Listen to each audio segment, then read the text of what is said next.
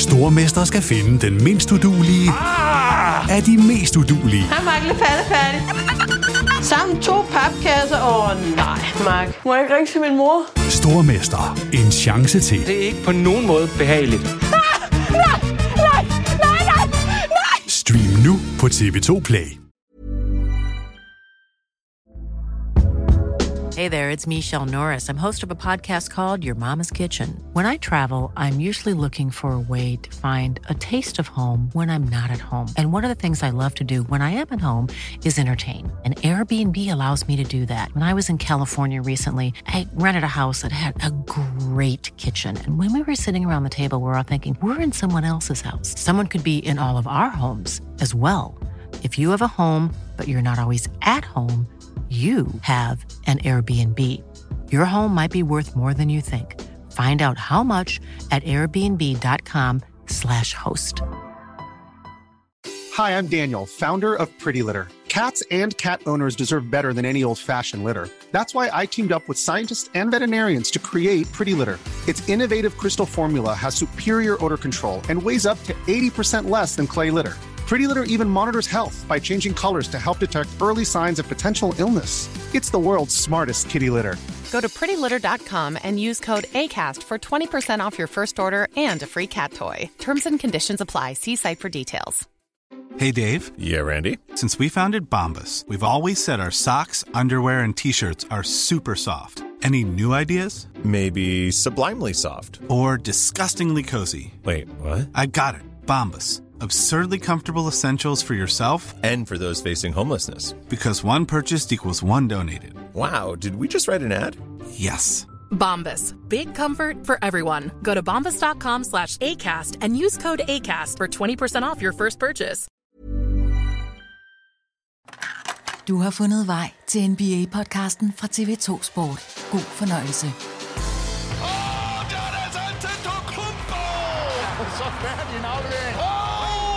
Flyby! Kan du svare igen? MVP'en tryller. Ja! Så er NBA tilbage. Nu drejer det sig blot om timer før sæsonens første grundspilskamp bliver spillet. Forud venter knap 8 måneders herligheder fra verdens bedste basketballliga i form af sæsonen 23-24. Her på åbningsdagen for den nye NBA-sæson, der skal vi have fokus på en stak nyheder, inden Peter Wang skal jonglere med procenter og med sikkerhed. Og så tillader jeg mig at komme med lidt spørgsmål til den gode NBA-ekspert. Spørgsmål om samtlige hold i NBA. Tirsdag den 24. oktober 2023, en dato vi har ventet på i månedsvis. Det er åbningsdagen på NBA-sæsonen 23-24. I nat kl. 01.30 der løber Nuggets og Lakers på banen til sæsonens første kamp. Det er startskud på en ny sæson, 1230 grundspilskampe, en ny in-season turnering, juledagskampe, All-Star Weekend, play-in turnering, slutspil, finaleserie og et væld af historie og højdepunkter. Det kan vi godt love dig. Det er altså det, der venter lige om hjørnet. Velkommen ind for NBA-podcasten fra TV2 Sport. Mit navn er Christoffer Vestrup, og med mig som altid er NBA-ekspert Peter Wang, der i nat tager hul på sin 17. NBA-sæson som kommentator på dansk tv. Hej Peter, og tillykke med dit ametyst bryllup med jamen, både NBA, men også med Thomas Bilde selvfølgelig. Ametyst? Er det det, jeg har fået? Simpelthen, det er 17 år. Nej, Ametyst hvor bryllup. er det sejt. Jeg har hørt om guld og sølv og papir, og... men ametyst? Ej, jeg er jo nødt til at finde en ametyst til Det er en, en, så man en, kan lille, få i nat. en lille lilla smykkesten for dem, Ved du hvad, jeg er- skaffer en ametyst er op- til, til nattens kampe, så kan han sidde og kigge på den og tænke, hvad fanden er det for noget? Og vi, vi skal måske starte, Peter, med for, selvfølgelig at sige velkommen. Vi skal også vi skal, vi skal undskylde lidt fra start af, fordi vi, vi, vi er rystet fra start af. For første gang i mit voksne liv har jeg faktisk pådraget mig noget sygdom. Det ved jeg ikke, om man kan høre derude. Men, så hvis det bliver lidt snøvlet fra min side, vi beklager. Vi kæmper os igennem det. Og Peter er, er dybt berørt af de islandske kvinder, der strækker i dag. ja, det er, jeg, jeg støtter selvfølgelig 100% op omkring øh, de islandske kvinder. Så øh, du er syg.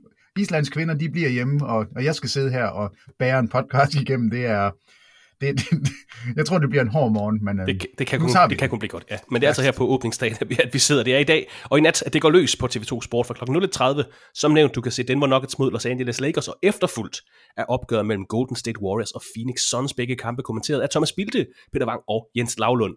Vi kan godt sige, Peter, at, at Eastern Conference er blevet lidt nedprioriteret på åbningsnatten, men det er et par øh, top lækre opgør det her. Vi skal selvfølgelig se Denver Nuggets hejse det første mesterskabsbaner i holdets historie. De skal have deres ringe, Men en nat med Nuggets, Lakers, Warriors og Suns, en, øh, en god start på sæsonen. Fire hold, som du faktisk mener, kan vinde mesterskabet. Ja, men det er, det, det er en, en rigtig fin start, og jeg vil sige, nu er Celtics ikke med på programmet, men den lille teaser, der var, jeg tror det var TNT, der havde den, hvor der var fire, ja. fire billeder, hvor Jason Tatum dukker op, og Jokic han ikke er med. Altså, hvordan laver man sådan en fejl? Det, det, for mig er det fuldstændig ubegribeligt, men der må sidde en eller anden i afdelingen for billeder, vi skal lægge ud på internettet, som har, har jogget i spinaten der. Men ja, der kan kun være fire hold med, og de fire hold, de har valgt, synes jeg er rigtig fine. Og jeg elsker faktisk, at Lakers for en gang skyld kan stå på den anden side af sådan en ring ceremony og kigge på modstanderne, der får, der får lov til at fejre sig selv. Men altså nu... Ja, de har så rigeligt været en del af, af den sjovere side, kan ja, man sige. altså, så det er, det er deres tur til at stå og kigge lidt på, og det er fint. Men det er altså nat kl. 0.30 på TV2 Sport. Natten til torsdag, der kan du se Victor Wembanyama's mulige debutkamp for San Antonio Spurs, også på TV2 Sport. Natten til fredag kan du se Damian Lillards mulige debut for Milwaukee Bucks på TV2 Sport X, og søndag aften, der kan du se Chet Holmgren over for Nikola Jokic på TV2 Sport. Klik ind på sporttv2.dk-basketball og få overblikket over ugens NBA-kampe på TV2's kanaler. Vi skal øh, godt rundt i ligaen i dagens podcast, hvor Peter kommer med en sikkerhedsliste. Jeg har en lang række spørgsmål om den kommende sæson, men vi skal også lige forbi en håndfuld nyheder fra den seneste uge med Men jeg vil gerne lige starte med et, input, vi har fået fra Anders Skram om øh, sidste sæsons Rookie of the Year, Paolo Banquero fra Orlando Magic. Anders spørger, om Banquero er en af de mest oversete og undervurderede rookies, vi har set. Han har selvfølgelig, Peter, nogle, nogle punkter til at understøtte det her spørgsmål med, men hvad tænker du umiddelbart, når du hører det her spørgsmål? Er Banquero overset ja. og undervurderet? Altså det, det synes jeg faktisk, han er. Og, øh, okay. og han er lidt, tror jeg, druknet i den der hype omkring Chet Holmgren og Victor Wembanyama, som vi jo faktisk allerede talte om sidste år. Og så leverer han jo en kæmpe sæson, og er helt klart og fortjent øh, årets rookie. Men vi taler faktisk ikke rigtig sådan om dem, og det er fordi Orlando er et hold, som er on the rise. Det er ikke et hold, der lige nu er super gode, og så fordi det nok måske er, er Bitte Wagner, vi, øh, vi hører mest om i Orlando. Men jeg tror på sigt, så vil det være de her to, Bancaro og Wagner, der vil, der vil blæse igennem ligaen. Altså det her er et, et hold for fremtiden, og jeg tror, Bancaro er, er den, den bedste af de to spillere, når vi kigger fem år frem. Okay. Så, så ja, jeg synes faktisk, han er undervurderet, så jeg er meget enig. Men grundlaget i, i det her spørgsmål er, er en sammenligning med LeBron James og Kevin Durant i deres rookie-sæson. Og her er Paolo Banchero ganske godt med. Banchero snittede 20 point, 6,9 rebounds, 3,7 assists i sin første NBA-sæson. Og hvis man kigger på de første 68 kampe i karrieren fra LeBron James, fra Kevin Durant og fra Paolo Banchero, så er han altså ret godt med. Han har flere point og assists end Durant, altså i rookie-sæsonen. Han har flere rebounds end både Durant og LeBron. Han har højere field goal percentage. Han er lige så god som de to andre bag trepointslinjen. Han skød flere straffekast per kamp end LeBron James og Kevin Durant. Og derudover så har Anders også sendt et billede af Bankero, øh, hvor han står ved siden af Zion Williamson. Og det er altså ikke fordi Bankero ser lille ud i sammenligning. Vi snakker jo altid om Zion Williamsons øh, unikke fysik. Bankero er altså også en stor fyr, der allerede nu er markeret. Man skal selvfølgelig passe lidt på med, med at sammenligne sæsoner og med at lægge for meget i, i rookie-sæsoner til, i, i forhold til, hvad man derefter kan drive sit talent til. Men jeg falder alligevel lidt ned i Anders' tankespil med de her tal. Altså, øh, tænker du, Peter, at Bankero ligner en spiller, der kan nærme sig... Øh, lad os starte med Kevin Durant, fordi LeBron James er en helt anden liga, men Durant, en top 20 spiller all time, det er nok ikke for meget sagt, men, men kan du se Bankero nærme sig, bare nærme sig det her niveau, vurderet ud fra en enkelt sæson, altså selvfølgelig? Det, jeg synes sådan en god måde at kigge på, på loftet for en spiller. Altså, er det her en spiller, der kan fremtidig MVP? Er vi der? Der tror jeg ikke, jeg er. Nej. Men jeg tror, det er lige under. Jeg tror så, det her kan være en fremtidig All-NBA-spiller. Øhm, og der snakker vi sådan en Dwayne Wade-type. Øh, sådan i altså virkelig, virkelig god spiller. Jeg tror ikke, han kan nå helt derop, men det er jo, altså, det er jo åndssvagt at sidde og snakke om efter Fuld, en sæson og, og sammenligne med LeBron og sådan noget, men, men altså det er, jeg har det ikke sådan, at, at han er toppet ud at man sidder og siger, det her, det er, det er loftet for Bancaro. Altså, han kan lægge mange lag på, og Orlando kan blive meget, meget bedre. Så jeg kunne godt se flere sæsoner som en All-NBA-spiller. Så et godt spørgsmål, Anders. Han er altså en lille smule overset, og vi snakker ikke nok, nok om ham. Paolo Bancaro, der altså vandt Rookie of the Year øh, sidste år. Mange tak for inputtet. Interessant læsning, der er i hvert fald øh, sat en lille smule i gang her i podcasten. Vi springer videre til en række nyheder fra den seneste uge. Vi har fået en, øh, en stor håndfuld kontraktforlængelser i den seneste uge her. Det var jo en, øh, vi har lige krydset en deadline for forlængelser på rookie-kontrakter med mere. San Antonio Spurs, Zach Collins er nået til enighed om en toårig kontraktforlængelse til i alt 35 millioner dollars. Zach Collins, altså jeg tror, vi troede, at han nærmest var ude af ligaen. Øh, Jamen, jeg synes, det er så sejt. Det, det er faktisk en af de fedeste extensions af, af alle dem, du kommer til at nævne nu Det, her. det så Fordi- sådan ud, desværre. Men han er heldigvis ja, tilbage. ved du hvad, hvis nogen har fortjent at få lov til at få en, en faktisk en fin kontrakt, mm. var det 35 millioner for Jeg to blev år? også helt glad, da jeg læste det. Altså, det, altså, ja. det tror jeg ikke ret mange havde regnet med, da han gik ned med skader på skader på skader, røg til San Antonio, og det hele så ud, som om det godt kunne blive godt, og så så det ud, som om det ikke kunne blive til noget som helst overhovedet. Nu løber han ud, og han kommer til at få rigtig meget at se til, fordi alle vil kigge på, på San Antonio i år, og alle vil kigge på Zach Collins, fordi han skal hjælpe Victor Wembanyama til at, at holde fortet under kurven. Så mega fed extension, og, og kæmpe tillykke til Zach Collins. Jeg ved ikke, hvorfor jeg synes, han er en, en fed fyr. Det er den, det, det, jeg har bare et eller andet med ham. Jeg kan godt lide de der spillere, der bliver belønnet for hårdt arbejde, og det, det tror jeg egentlig, han er blevet. Ja, Redemption kæmper sig, kæmper sig Ja. tilbage til at få en rigtig fin kontrakt. Det er langt fra den største kontrakt i, NBA, det vender vi tilbage til lige om lidt, men uh, 35 millioner dollars for to år. Det, det er Så også tror man på slat. ham. Ja. Ja. Ja. Sig Nachi og Denver Nuggets har skrevet under på en fireårig kontraktforlængelse til 32 millioner dollars. Super fin kontrakt til en rotationsspiller for de forsvarende mestre. Ja, men øh, Denver, har- de gør det altså godt. Det er en mega god kontrakt for dem. Og selvfølgelig også Signati. Jeg tror, han ville... Øh, jeg troede faktisk ikke, at man ville extende. Jeg troede, han ville vente, og så komme ud og få en lidt højere kontrakt end det her. Men altså, godt for Denver. Og så har Washington Wizards og Denny Avdia lavet en ny forlængelse af israelerens kontrakt. 4 år, 55 millioner dollars. Det er som nævnt en forlængelse på rookie-kontrakten til Avdia. Og så havde vi en, øh, en travl mandag, kan vi godt sige. Aaron Nesmith og Indiana Pacers har aftalt en treårig kontraktforlængelse til 33 millioner dollars. Mega god. Ja. Mega god for Indiana. Meget enig. Vi hørte, at Orlando Magic har givet Cole Anthony en treårig forlængelse til 39 millioner dollars. Øh, Dallas Mavericks har givet Josh Green en treårig forlængelse til 41 millioner dollars. Også en, en god kontrakt til en, en brugbar rotationsspiller. Øh, Minnesota Timberwolves har givet Jaden McDaniels en femårig forlængelse til 136 millioner dollars. Og det kan jo lyde helt vanvittigt. Det er jo i sig selv vanvittigt mange penge. Men det er den nye norm i NBA. Altså omkring 27 millioner dollars per sæson til en spiller, der ikke umiddelbart ligner en All-NBA, All-Star kaliber spiller, men det er altså den nye norm. Øh, 27 millioner dollars. Jaden McDaniels, som øh, be- bestemt er en dygtig spiller. Øh, mange snakker om ham, til, han kan være i spil til Defensive Player of the Year, men fem år i forlængelse. 136 millioner. Jamen altså, jeg, jeg ved ikke, hvor, hvor får Minnesota alle de her penge fra. Det er helt vildt, hvad de er, nu har på deres øh, lønningsliste. det må man sige. Nå, men det, det er helt vildt, og når du siger, at det er den nye norm, altså det, jeg tror, man skal kigge på de her kontrakter, og man skal altid huske på, at salary cap'en, den stiger, og at man skal altid se på en kontrakt som en procentdel af salary cap'en, for at det skal give mening. Ellers så er, er de her beløb jo fuldstændig uforståelige. Altså, der er jo ikke nogen mennesker, der skal have en milliard for at løbe rundt og lave sport. Altså, det, det, men det, sådan er det. Det er enorme Men summer en- i sig selv, men man skal se Ja, det helt- i, i det her NBA-vakuum. Ja. Men en starter, altså en, en starter, som spiller de der 30-35 minutter, og som er super værdifuld i begge ender af banen, der taler vi om, om de her enorme summer, altså 27 millioner for, for en sæson. Det er ikke en All-NBA-spiller, nej, det er, det er sikkert heller ikke en All-Star, så er vi endnu højere op. Men, men jeg tror, man skal kigge på bænkspillere, starter, og så de her spillere, der er selvfølgelig oppe i All-Star-niveau. Og det er også derfor, det, Ja. det kan se så skørt ud, når man kigger på de her kontrakter, og ser, at en spiller som Jaden McDaniels, han får 136 millioner, altså næsten 30 millioner per, per sæson, og så har du virkelig gode uh, Nismith, øh, som kommer ned og får det, der svarer nogenlunde til en øh, mid-level kontrakt, øh, som løber op i omkring 13,5 millioner næste år, tror jeg det er. Øh, men det er, det er simpelthen det her. Er du starter, det giver lige lidt ekstra, og kan du noget i begge ender, så får du lige lidt ekstra. Er du ikke All-NBA, All-Star-spiller, så får du lige lidt mindre, så lander man altså der, men det, jeg, jeg ved ikke, hvad Minnesota gør. Jeg ved ikke, om det her er sådan startskud til, nu skal alle bare byde ind på, vi vil gerne have Rudy Gobert, vi vil gerne have Carl Anthony Towns. En af de to, de kan vel ikke fortsætte med tre center, der får mange penge, plus Jaden McGann, plus Anthony Edwards. Jeg vil sige, at fremtiden hedder nok Anthony Edwards og Jaden McDaniels. Altså Carl Anthony Towns øh, stadigvæk højt profileret. Nu må vi se, hvad han leverer i den, i den kommende sæson.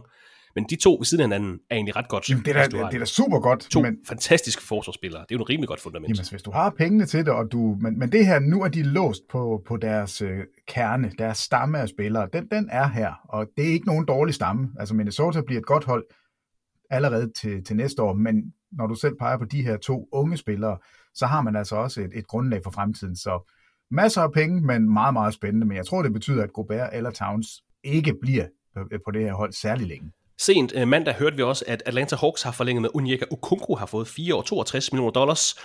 Og så fik vi øh, en ret stor nyhed, Peter. En ret markant nyhed. Giannis Antetokounmpo fik sin vilje. Han har gjort det igen. Han har sagt det før, jeg er ikke sikker på, at jeg vil forlænge, så hentede Milwaukee Bucks Drew Holiday. Han sagde lidt det samme efter sidste sæson, så hentede de Damian Lillard. Nu har han forlænget igen, treårig forlængelse. Hans nuværende kontrakt løber til 2025, der er altså kommet tre år oven i det, var det 180 millioner dollars. Han kommer altså også op ja, og tjener de her 60 millioner dollars om året. Så kan vi jo sammenligne Giannis Antetokounmpo MVP-kaliber 63 millioner dollars i sin sidste øh, over den nye kontrakt, Jaden McDaniels halvdelen. Så der kan man jo så sige, du har en starter, og du har en All-NBA-kaliber spiller.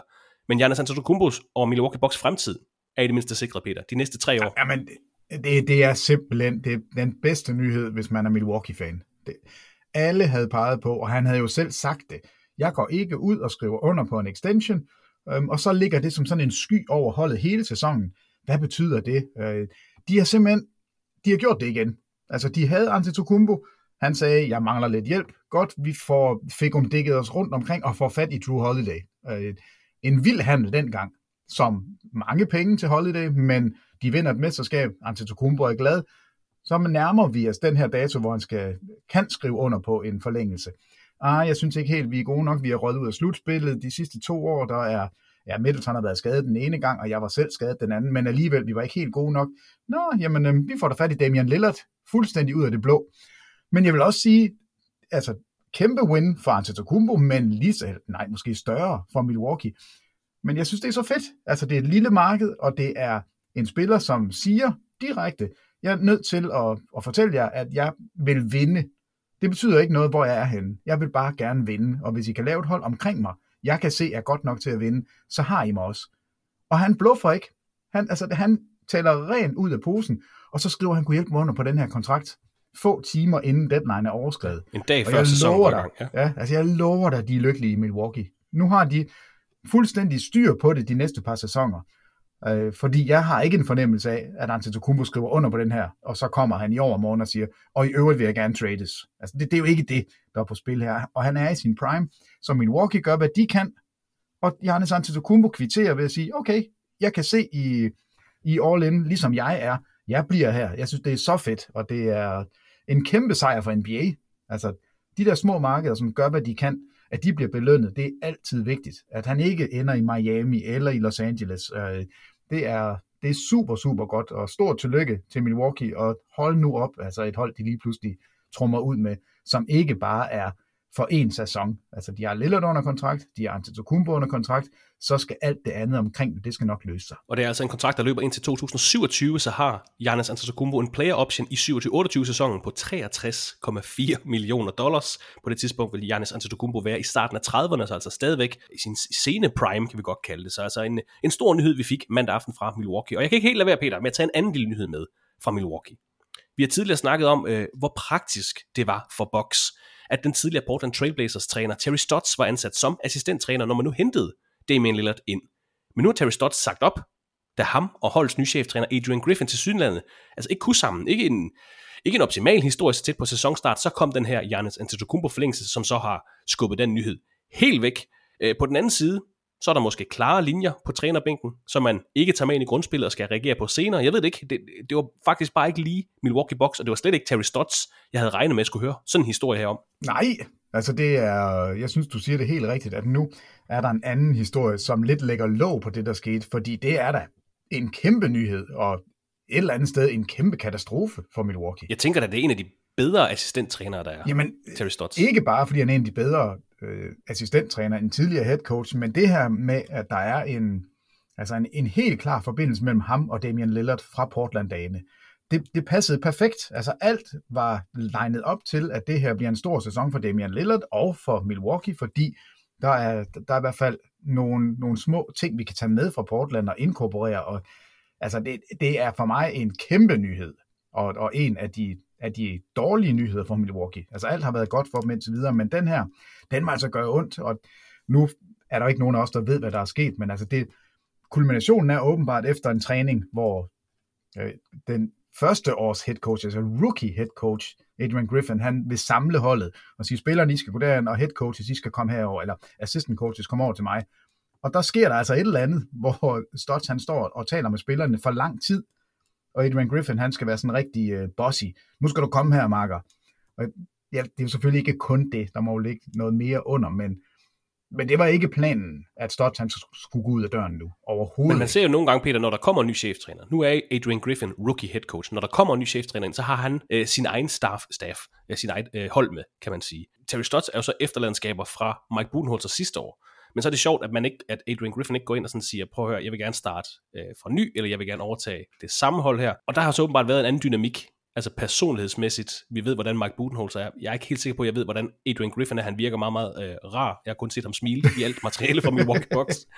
Men det er, det er godt nok pudsigt, jo, jo, men det... at Terry Stotts af alle, af alle personer i NBA kan, kan se sig sur på en ny cheftræner. Det, det, jo, ja. men altså, det, havde det været alle mulige andre navne end lige præcis en tidligere head coach fra Portland, som har haft Damian Lillard. Altså på den måde passede alt jo bare perfekt, troede vi. Og, altså det, det er timingen af det, og det er, det er lige præcis den assistant coach. Det kunne have været alle mulige andre, så ville vi måske ikke have, have stusset så meget over det, andet end at sige, ja, der er noget kemi her, der ikke fungerer, videre.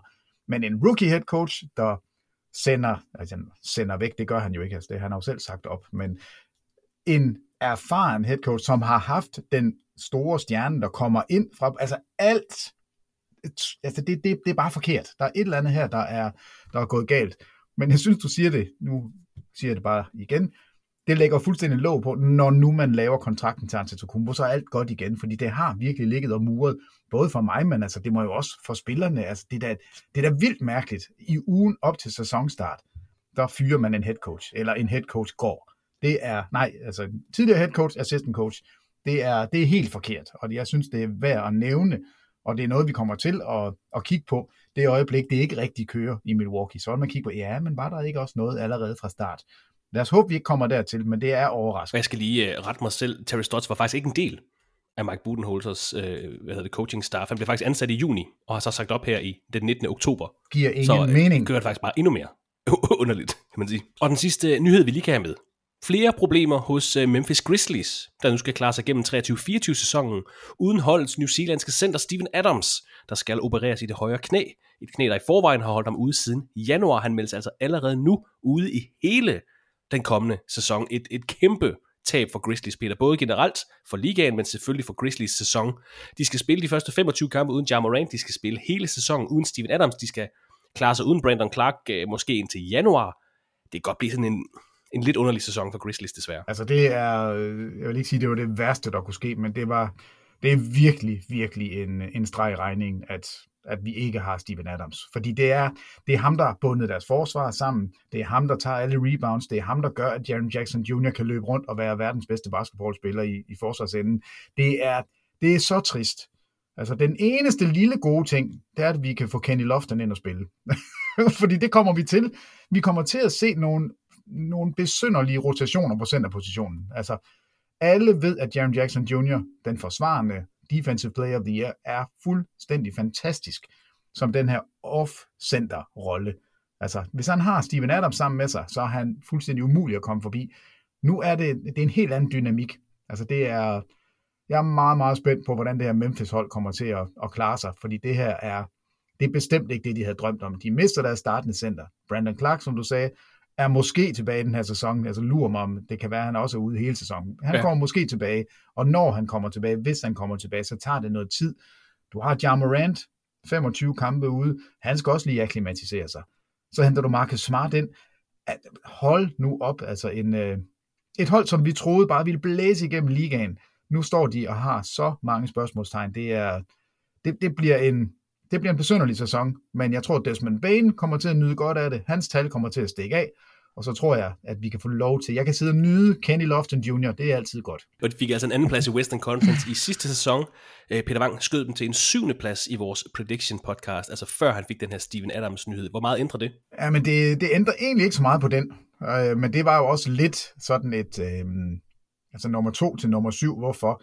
25 kampe til, til Jamorant, ja, men du henter Marcus Smart ind, og jeg synes bare, der er, mange, der er bare mange spørgsmålstegn, og nu synes jeg bare, der er kommet endnu flere til. Så jeg tror egentlig, at jeg, øh, jeg holder meget godt fast i den her syvende plads. Den, den tror jeg ikke er urealistisk. Og den her nyhed om uh, Steven Adams skade fungerer som en, uh, en segway til Peters sikkerhedsliste.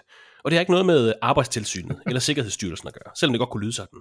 Det er mere en, en, en øvelse, jeg har lavet til Peter Wang, hvor han kan se på de 30 NBA-hold og vurdere, hvor sikre er vi på hvad og hvordan de kommer til at præstere i den kommende sæson. Det er en enorm indviklet præmis, det er en fjollet gimmick, vi prøver alligevel.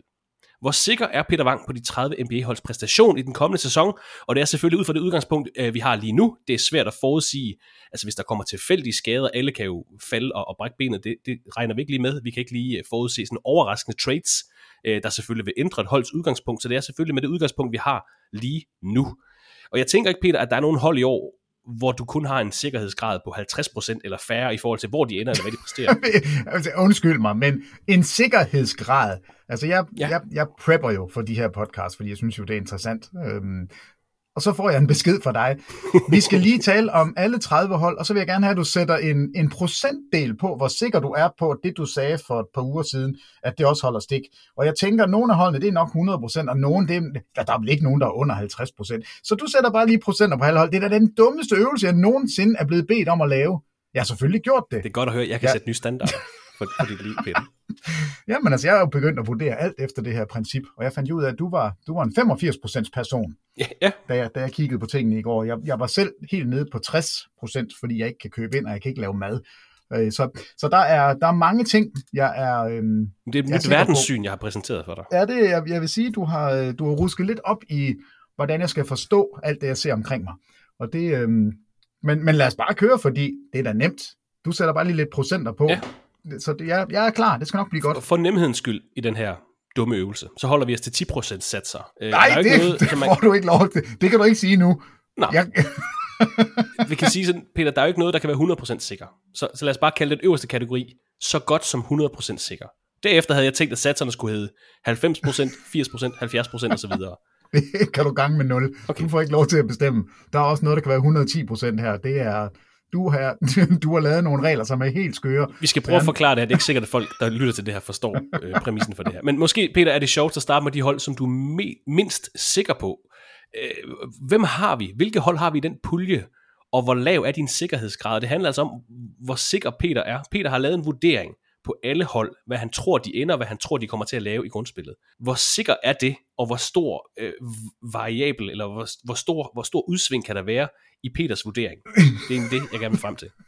Du, kan du ikke selv høre det? Den dummeste øvelse nogensinde. Jamen for eksempel, hvis jeg må komme med et eksempel, Peter. Ja, du kommer. Hvor sikker, nu skal jeg lige til efter her, du har skudt Chicago Bulls til nummer 11. Til nummer 11. Og det er du sikker på. Du er sikker på, at det ender på nummer 11. De kan ikke blive nummer, altså de kan ikke smide, springe det hele i luften i løbet af sæsonen og ende som nummer 15. De kan ikke finde et eller andet og ende som nummer 6. Øh, jeg er sådan rimelig sikker. Jeg er, jeg er 80% sikker på Chicago Bulls. Okay, at Toronto de... Raptors så. Dem har jeg jo i den, i den lavere procentsats. Jamen, den er jeg... Øh, jamen, det er i Chicago Bulls procent. Okay, ja, den er, fordi jeg har ingen anelse om, hvad Toronto Raptors kommer til at lave den her sæson. Nej, men jeg synes jo, Toronto Raptors har nogle virkelig stærke brækker. De er lidt svagere nu, fordi vi ikke ved, Dennis Schröder som startende point guard, er, er det en Schröder, der tænker, nu skal jeg score hele tiden, jeg kunne ikke finde på at aflevere overhovedet, og der er så mange gode spillere omkring ham. Kan man få Scotty Barnes til at være de facto point guard, den man spiller igennem? Er det Siakam, der skal gøre det? Hvad med OG Ananobi? Den, men deres, deres stamme gør, at jeg er rimelig sikker på, at vi ser dem i, I, i det her Ja, i det her play okay. Jeg kan ikke forestille mig, at de ryger udenfor. Det kunne jeg egentlig bedre med Chicago. Altså, dem har jeg også placeret ja. under.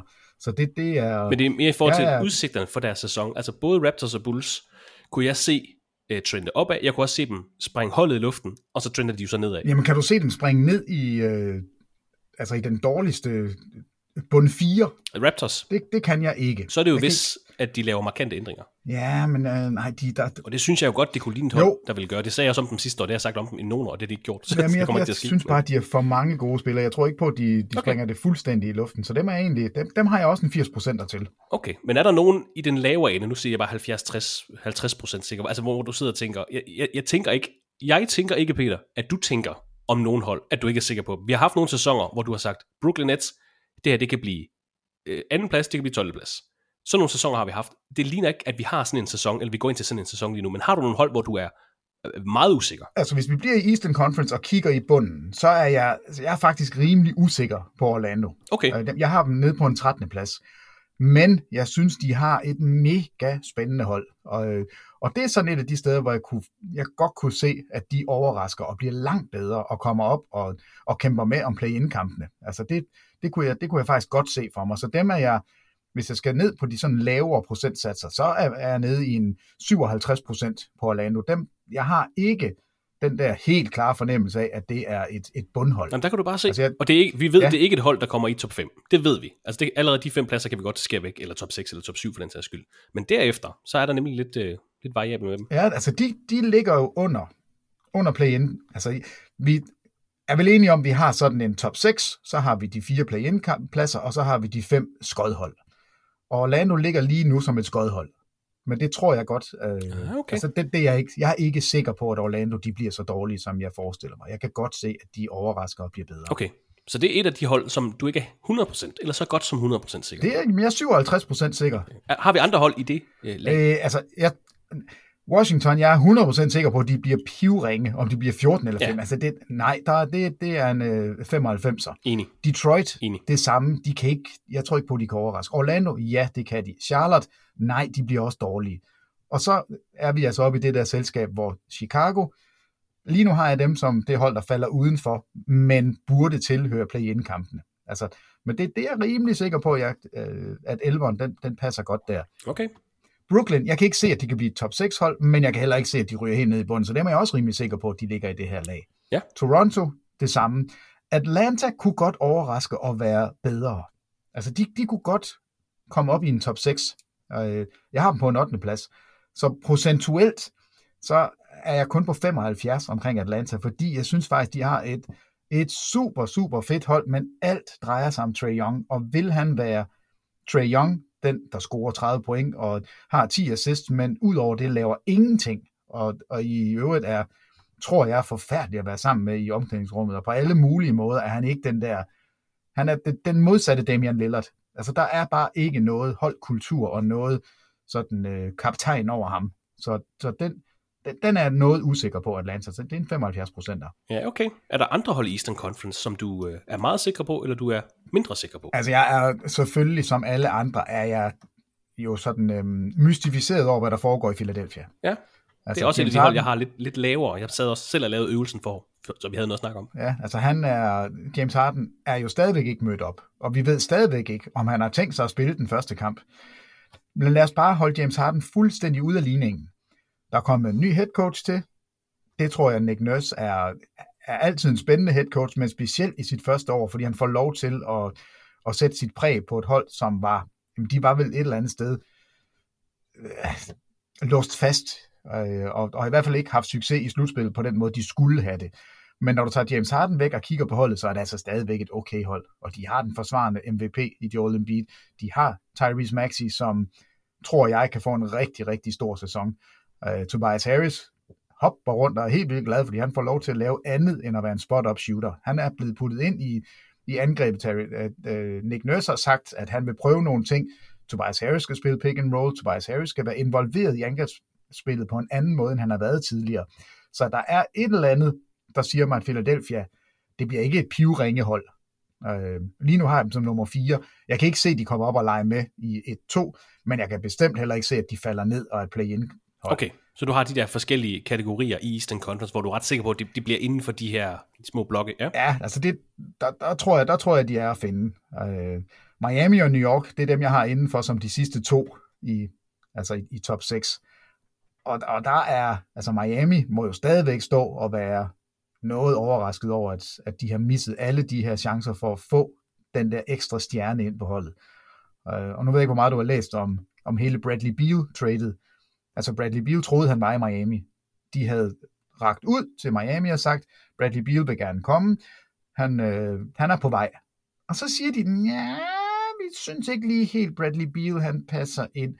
Jeg synes jo, det havde været fantastisk for Miami. Uh, men altså, de har vurderet, at Bradley Beal er for gammel og ikke eksplosiv og god nok længere. Men øh, det er meget mærkeligt for mig at høre, at, at man bare sådan, nej, vi vil ikke have ham.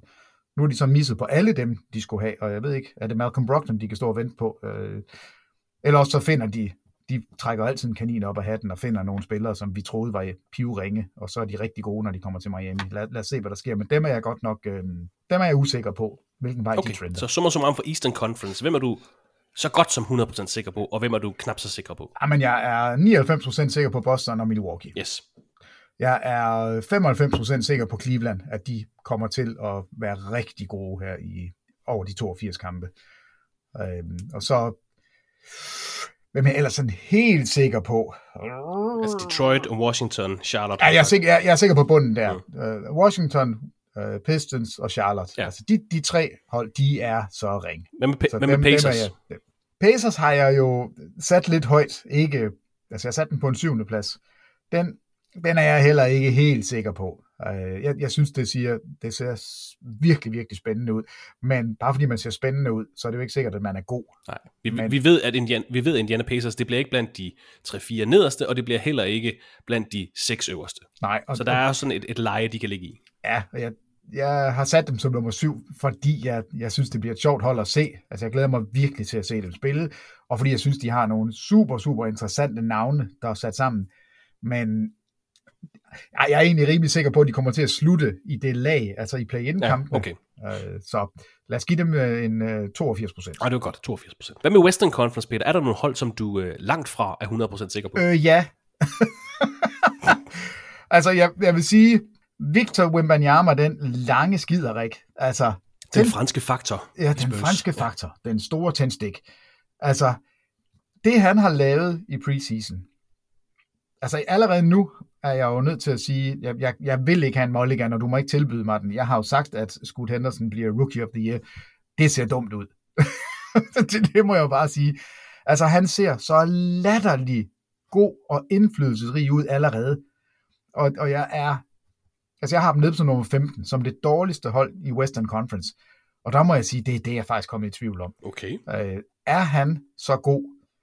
Vi har set det med da Tim Duncan kommer til, vi har set det, da David Robinson kommer til, er det her en gentagelse af, af tidligere års succes ja. for San Antonio allerede fra day one. Er han så og dygtig? Det, og det er jo ikke fordi, det er skrammel, han spiller med i San Antonio. Det er ikke All-NBA-kaliber spillere, men der er, der er nogle brækker, interessante brækker. Jamen det er der, og det, det jeg sådan lidt savner, jeg kunne virkelig godt tænke mig til, hvis de hentede Malcolm Brogdon til, altså fik en stabil point guard ind, men de spiller jo lidt som som jeg synes Toronto prøvede. Altså det her med et meget, meget stort hold.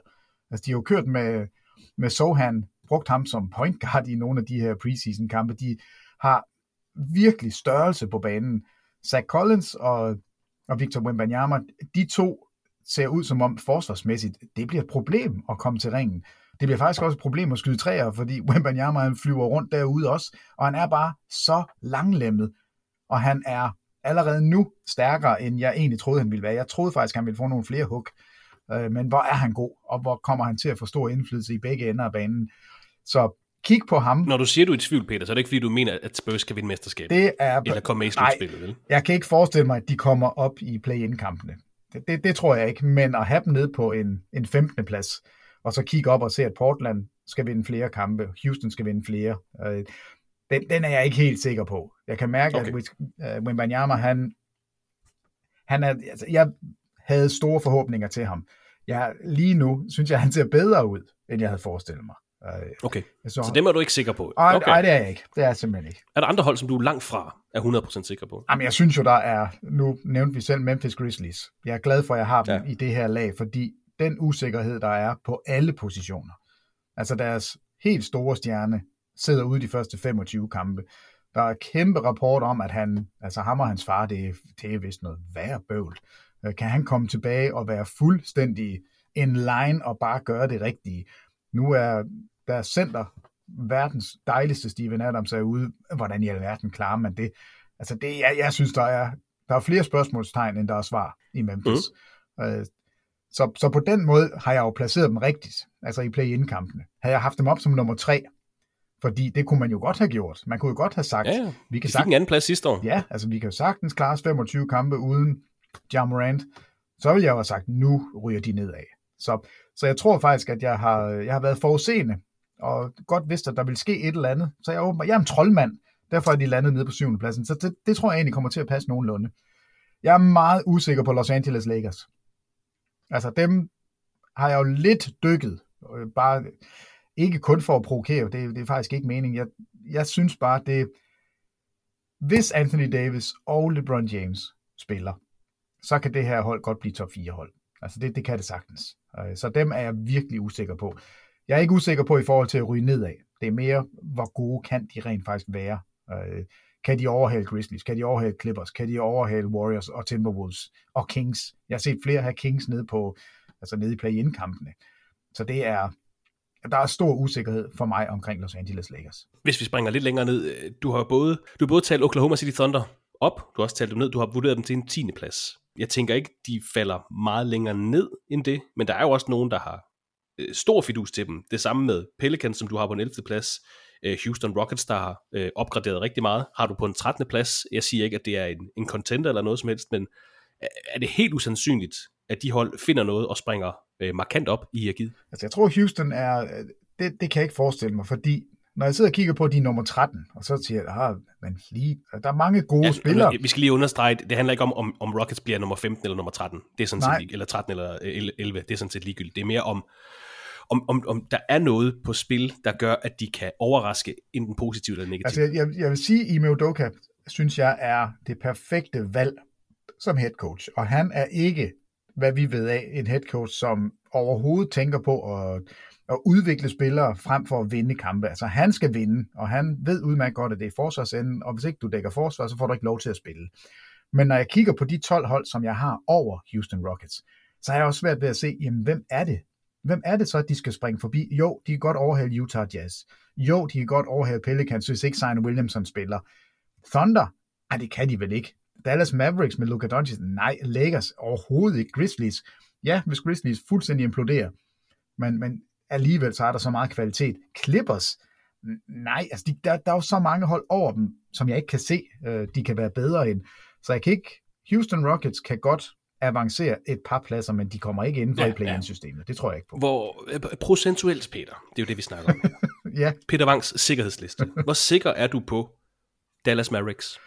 Jeg er... Jeg, jeg, det er måske det hold, jeg er mest usikker på af alle i hele Western Conference. Altså, jeg er... Jeg har ingen anelse om, hvordan den her konstellation fra start, hvis Kyrie Irving gerne vil spille basket, og ikke lave noget som helst andet, Altså, han, han debuterede for Brooklyn med en 50-springskamp og 0 turnovers. Altså, det kan han. Han er vanvittig. Han er simpelthen så dygtig en spiller, at, at Dallas kan, de kan sagtens skyde op af, og de, det kan godt være, at det ser helt dumt ud at have dem inde i play-in-systemet. Øh, kan Derek Lively lige pludselig finde noget, som gør, at han kan være en startende center i NBA allerede i sin rookie-sæson? Jeg synes ikke, vi så det i, øhm, i preseason-kamp. Der så de virkelig ringe ud, og der sad jeg sådan lidt og godtede mig og tænkte, den har jeg ramt lige bag i med en 9. plads, det passer perfekt. Men altså, preseason, det er bare noget andet, når vi kommer til, til sæsonen. Og de har en top 5 spiller i ligaen, de har en superstjerne, de har Luka Doncic, som man jo tidligere har sagt, hvis du har Luka Doncic, så har du sikret 50 sejre i en sæson. Altså, og, og det, der er jeg ikke, men Dallas er, er for mig en kæmpe udfordring at placere ind i, i, i det her hierarki jeg beholder dem på 9. pladsen, øhm, og, og det, det ændrer jeg ikke på, men jeg, jeg har ikke den der mavefornemmelse af, at det, den er jeg 100% sikker på. Det er jeg bestemt ikke. Det, det er vi nede på 67, 67 procent på Dallas. 67, ja. 67, godt. Er der andre hold i Western Conference, øh, der vil jeg snakke om i det her perspektiv, altså hvor sikre eller hvor usikre vi er på deres udsigter? Ja, altså Phoenix og Denver er jeg sikker på. Det kan ikke gå galt. De er gode. De kommer til at score mange point. De kommer til at, at, at, vinde kampe. Det er, de kommer til at slutte i top 4. Jeg har dem i top 2 lige nu. Um, Sacramento, der bliver jeg sådan lidt nervøs, når jeg ser alle andre tale dem ned og sige, at det her var, øh, det var bare sådan lightning in a bottle sidste år. Og, altså jeg synes, de ser mindst lige så gode ud øh, offensivt, hvor de sidste år havde den bedste offensiv blandt alle hold. Altså virkelig et af de bedste offensiver, vi nogensinde har set. Øh, og så har de tilført en, en ny darling, altså Vesenkov, det er, han passer perfekt ind, men man opgraderer måske offensivt, hvor man har det bedste angreb. Skulle man have, have tænkt defensivt i stedet for, har man gjort nok i den ende, fordi det er jo der, de, de lige nu har problemerne. Men jeg kan ikke se, at det skal være, altså de falder uden for, altså slet ikke uden for top 6, og, og lige nu har jeg med at sige top 4. Det, jeg kan godt se, at Warriors overhaler dem, men dem er jeg sådan 85% øh, sikker på, at de, de skal nok ende i toppen. Er der andre hold, vi skal nævne? Minnesota Timberwolves øh, har du stor tiltro til igen? Ja, det har jeg. Ja, og det, det har og det er så godt som 100% sikker?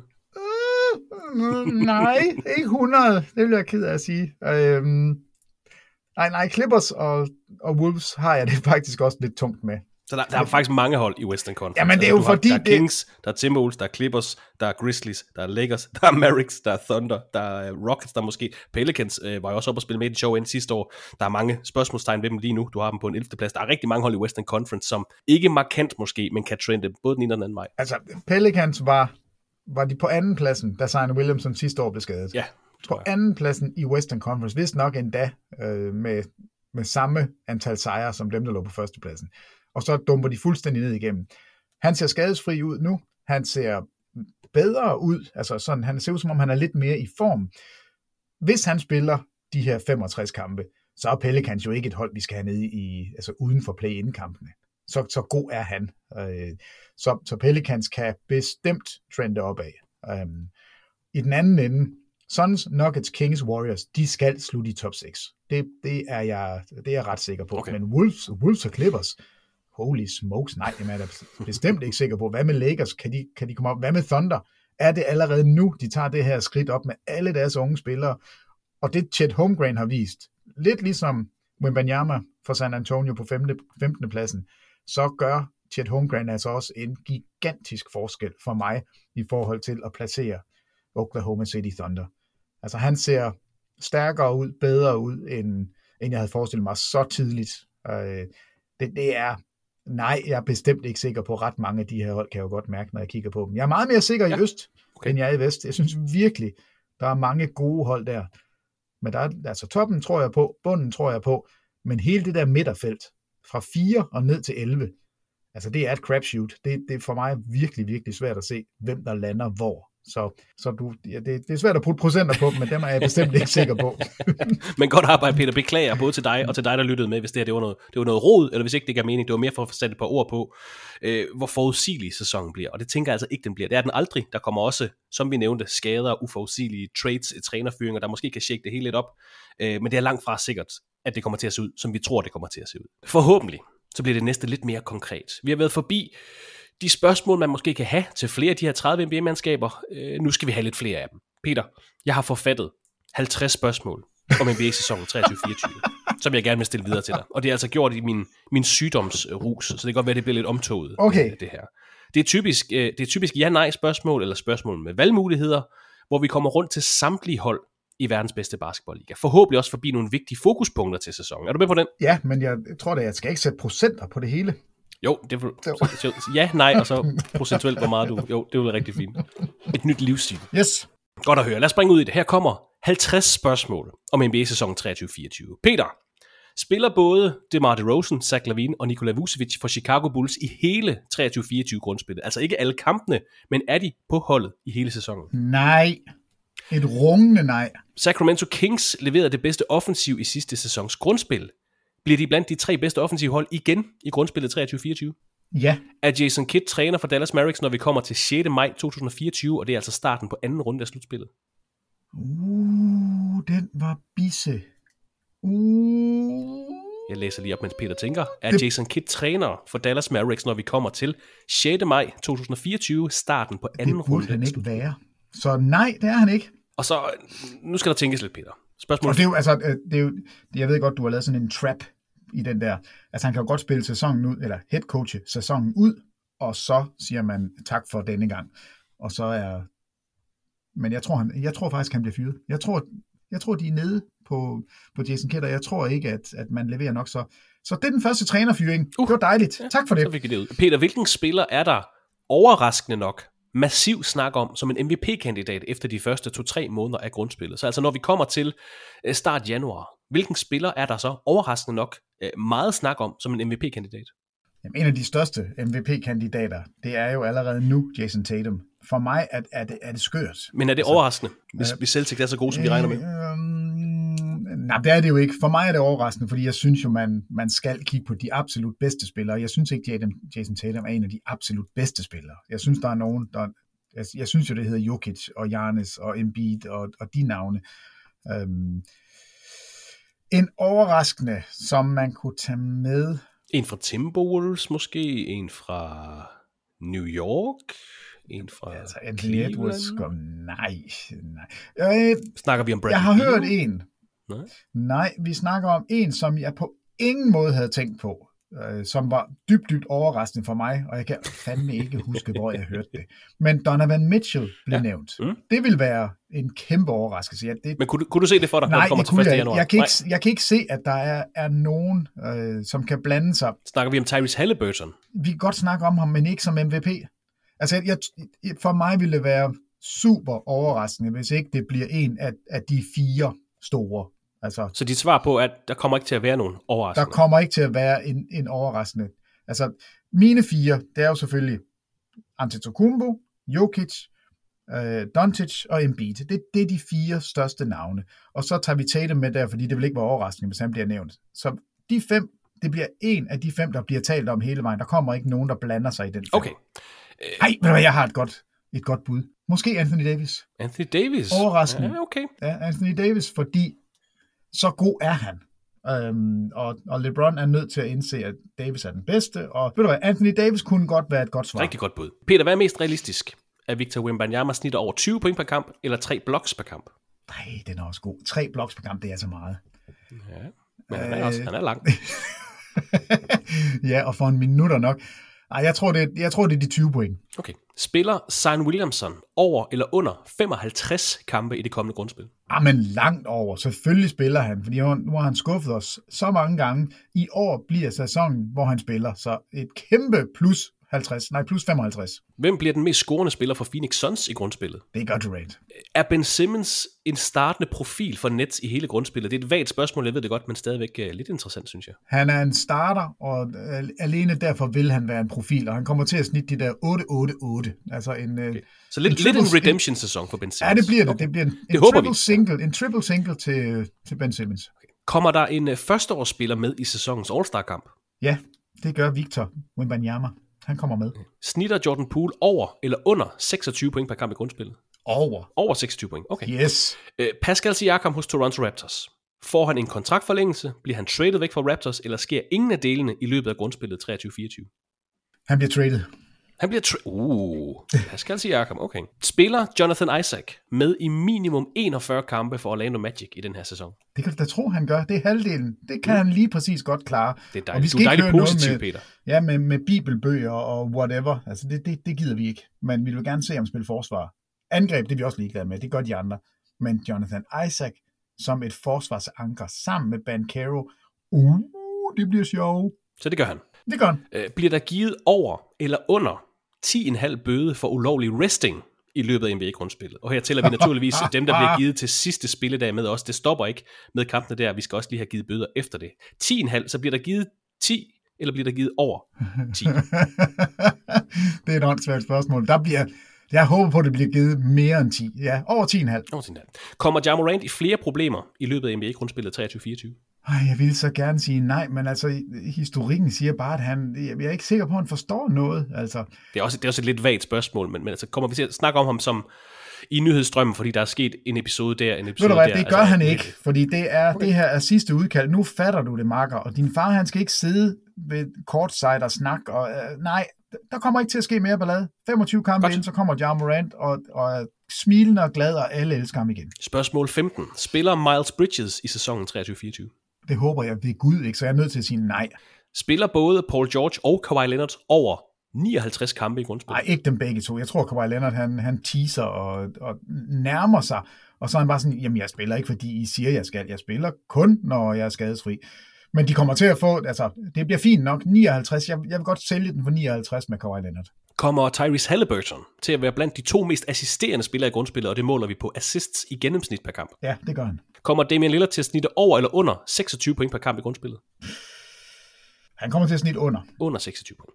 Laver Miami Heat et markant trade inden trade deadline, og med markant mener jeg for eller med uh, starter-kaliber spillere? Oh, øh, nej, det tror jeg faktisk ikke, de gør. Jeg tror, de henter, henter spillere ind, ikke via trade, okay. men altså, de finder nogen, som, som kan komplementere dem, og så gør de det, ligesom de gjorde sidste år.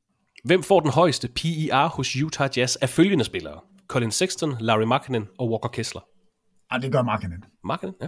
Spiller James Harden for Philadelphia 76ers, når vi kommer til den 15. januar? 15. januar? Nej, det gør han ikke, men han spiller den første kamp nu her i morgen. okay.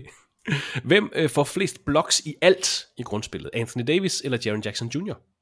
Jamen, det gør...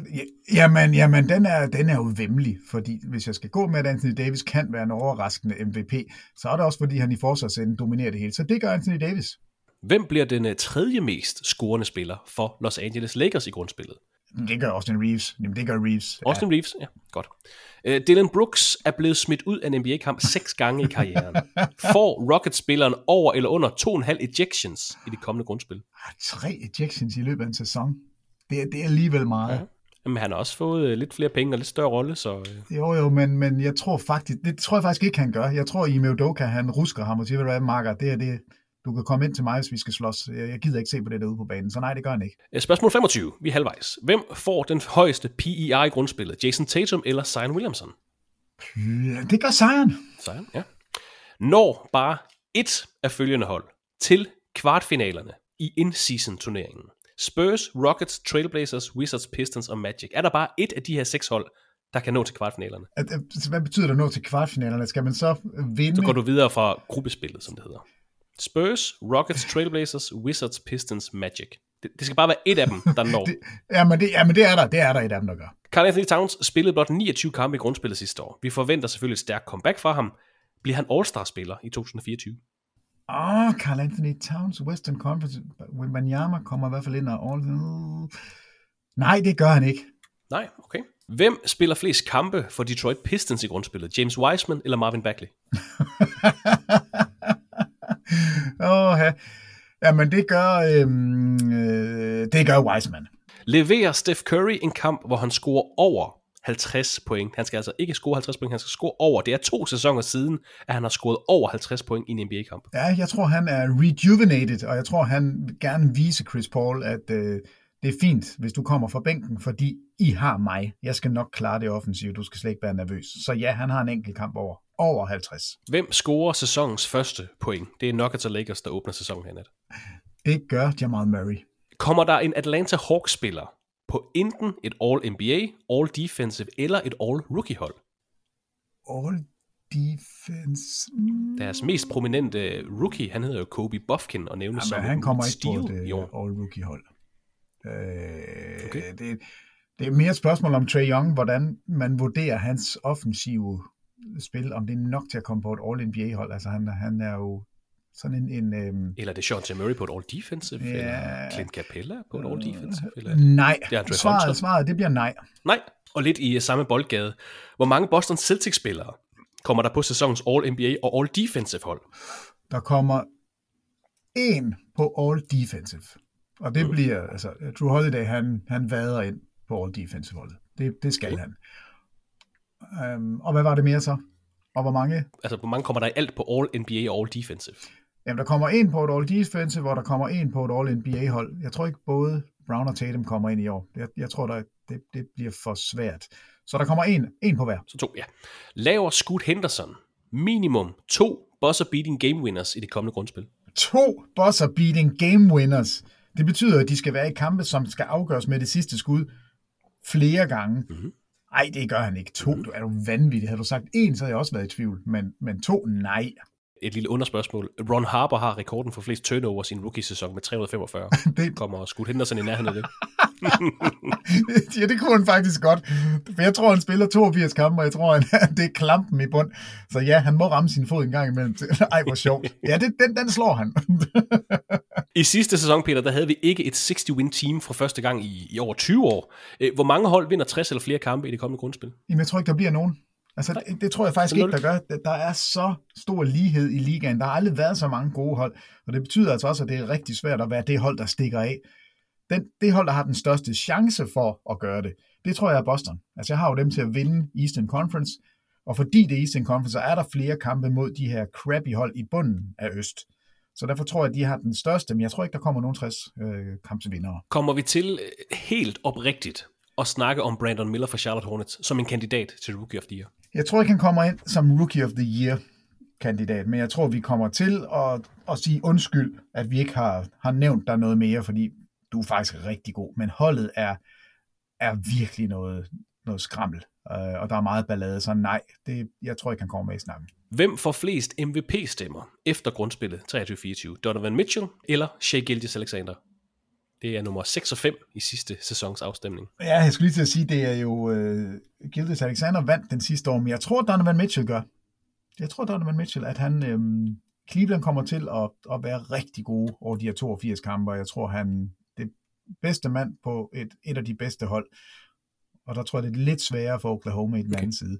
Så jeg går med Donovan Mitchell, men den, puha, procentuelt, så er det en, en 51'er. Hvem bliver grundspillets dårligste hold mål på sejre og nederlag? Det bliver Washington Wizards. Skyder Max Struss over 40% bag trepointslinjen for Cavaliers grundspillet? Ja, han kommer til at stå så fri, fordi det bliver så dejligt for ham at stå der og skyde. Så ja, han skyder plus 40. Så mangler vi kun 10 spørgsmål, Peter. Ja, det er godt. Uh, undskyld, vi mangler 11. Får vi en 50-40-90 sæson fra en spiller i 23-24 grundspillet? Kevin Durant gjorde det jo i sidste sæson, hans anden sæson i karrieren. Altså, Halliburton var vist rimelig tæt på, og Desmond Bain skyder også. Ja, vi... vi åh, det er ja eller nej. Får vi en? Ja, vi får en. Hvor mange triple-doubles laver Thompson-tvillingerne til sammen i grundspillet? Altså Amin og Osar Thompson for henholdsvis øh, Houston Rockets og Detroit Pistons. En triple-double, det er svært. Altså det, det, det lyder så let, fordi der er så mange af dem lige nu. Ja, men, men de har en rigtig god størrelse til Ja, det har de, og de scorer point, og de rebounder begge to rigtig, rigtig godt. Jamen, de laver, der, der bliver nok en. Okay, de laver en til sammen. Jeg tror, de laver en, og jeg tror, det bliver Amen Thompson, der laver det. Spiller øh, Dwight Howard for den NBA-hold i sæson 23-24? Ja, han kunne godt finde på at spille for, for Memphis Grizzlies. Uh, så ja, jeg tror oh, faktisk, faktisk jeg tror, de samler ham op et eller andet sted. Spiller Blake Griffin for den NBA-hold i sæson 23-24? Det kunne man håbe på, men det tror jeg desværre ikke. Der er store forventninger til Oklahoma City Thunder i den kommende sæson. Hvor forbedrer de sig mest i forhold til sidste sæson? Offensive rating eller defensive rating? De var nummer 16 i offensive rating sidste år, og nummer 13 i defensive rating. Hvor forbedrer de sig mest? Altså, Chet Holmgren er en altså et kæmpe plus forsvarsmæssigt. Det, han er lige præcis det, man har manglet. Mm. Så det, det skal være den defensive ende, de forbedrer sig. Okay. Men, men når man siger det, så sidder jeg også lige pludselig og taler dem op i et top 10 defense. Ja, nærmer sig men, i altså, hvert fald. Det her er, så det, det bliver forsvarsenden. Kommer der snak om, at Tom Thibodeaus trænersæde hos New York Knicks måske ikke er så sikkert, som man tror? Ja, der kommer det, det, det gør der. Nu har vi fyret Jason Kidd. Um, Thibodeau er, ej, jeg siger ikke, han er, han er fyringstruet, fordi det er han ikke, men, men det kommer til at, der kommer til at være snak om det, og det er alene, fordi vi er i New York, og forventningerne ja, ja, ja. er så tårnhøje. Altså, På den måde er det et dumt spørgsmål, det er rigtigt. øh, altså det, det, hvis ikke det er et top 4 hold efter de første 25 kampe, så vil medierne i New York jo sige, at der er hoveder, der skal rulle, og det, det er Thibodeau, og det er, fordi han er gammel og råber. Så ud med ham. Spørgsmål 45. Hvilken spiller leverer grundspillets points record, altså flest point scoret i en enkelt kamp? I sidste sæson, der fik vi jo to 71 points kampe, men hvem leverer grundspillets points record? Det tror jeg, Jason Tatum gør. Ja. Bliver Jamal Murray stemt ind til sin første All-Star-kamp i karrieren? Ja, det gør han. For Kawhi Leonard MVP-stemmer i sæsonen 23-24? Ikke det, der ligner. Han har heller ikke fået nogen de sidste to sæsoner. Nej, og han, øh, jeg er lige ved at sige, han, han kommer sandsynligvis heller ikke til at blive kvalificeret til det. Nej, okay. Hvilket hold forsøger færrest trepoints afslutninger i grundspillet? Færrest? Altså Chicago Bulls har jo været... Det var det dårligste sidste år. Ja, så, Eller laveste af det. Og jeg kan ikke se, at deres hold har ændret sig markant i forhold til, nu fyrer vi den bare af. Um, så jeg tror, jeg går med Chicago igen. Hvilket hold får grundspillets bedste hjemmebane målt på sejre og nederlag? Det gør, altså historisk, så, så er det jo Denver, der plejer at være... Havde de ikke den bedste sidste år? Sammen med Golden State. Jeg, jeg tror, de to var, oh, det kan jeg simpelthen ikke huske. var rigtig gode dage. Jeg tror, et godt hjemmebanehold i år bliver... Ah, vi går, vi, det, det bliver Denver. Denver Nuggets, okay. Ja. Og det sidste spørgsmål, måske det største, Peter. Spørgsmål 50. Hvem vinder historiens første in-season turnering? Jamen, det har jeg jo sagt tidligere. Det bliver Phoenix Suns, der vinder. Og det er fordi alle rollespillerne, de går fuldstændig berserk. De vil have nogle penge, og de, øh, og de tre store stjerner, de tænker, vi får millioner milliarder. Det er synd for de lidt fattigere NBA-spillere. Vi vil gerne bidrage. Så det gør Phoenix Suns. Phoenix Suns, første vinder af in-season turnering. Det lykkedes mig at have et specifikt spørgsmål med til hvert af de 30 NBA-hold, og så er der altså også 20 øh, blandede bolcher. Så vi kommer altså godt rundt i krone med de her 50 spørgsmål. Jeg gider ikke spørge om, hvem der bliver MVP eller Rookie of the Year. Det skal vi snakke om i en anden podcast. Men tusind tak for lige at, at føje mig, Peter, øh, min dumme procentquiz og mine 50 spørgsmål. vi har snakket om åbningskampe, nyheder, Peters sikkerhedsliste, de her 50 spørgsmål. Er der andet, vi skal have med i dagens podcast? Nej, jeg, jeg synes, vi gemmer dem. Jeg havde egentlig tænkt, at vi skulle snakke lidt, lidt preseason stats, fordi det er så sjovt at, at kigge. Altså, Christian Wood var det 15 minutter minus 35. Altså, der er sådan nogle outliers, som er, det er bare sjovt at, at kigge på dem, men det, det, det kan være, at vi skal tage den i vores prediction podcast, fordi der er, der kan man jo godt kigge lidt på, hvem er så MVP'en for, for preseason. Ja, det, det giver super god mening, når vi skal snakke om, hvem der bliver MVP i grundspillet, hvordan Christian Wood klarer sig i preseason. Det er rigtigt. Den kobling, den Nej, men set. du kan jo så tænke, at du møder nogen i dag, så kan du kigge på dem og sige, at det der 60 personers person, nej 60% person, eller en 75% person. Jeg sætter alt i procenter i dag. Jeg sidder og kigger på min storebrors øh, mursten, og tænker, at det er faktisk nogle fine mursten. Det er 85% mursten, dem der. Så, øh, så tak fordi du har fået mig skruet, sådan skruet ind på det. Det bliver, det skal nok blive en mærkelig dag. Det er en 80 procent. Peter har givet os svar, og jeg har givet Peter et nyt livssyn. Ja, det er en 80, det er en 80 procent bil, der kører der. Ej, det er en 78 procents barnevogn. Det.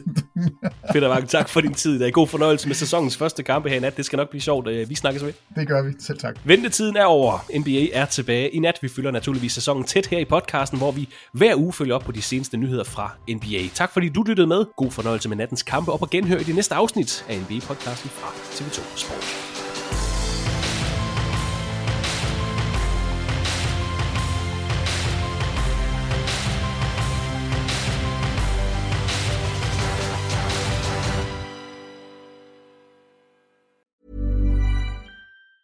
Hi, I'm Daniel, founder of Pretty Litter. Did you know cats tend to hide symptoms of sickness and pain? I learned this the hard way after losing my cat, Gingy. So I created Pretty Litter, a health monitoring litter that helps detect early signs of illness by changing colors, saving you money and potentially your cat's life. Pretty Litter is veterinarian developed, and it's the easiest way to keep tabs on your fur baby's health right at home. Go to prettylitter.com and use code ACAST for 20% off your first order and a free cat toy. Terms and conditions apply. See site for details. Hey, it's Paige DeSorbo from Giggly Squad. High quality fashion without the price tag? Say hello to Quince.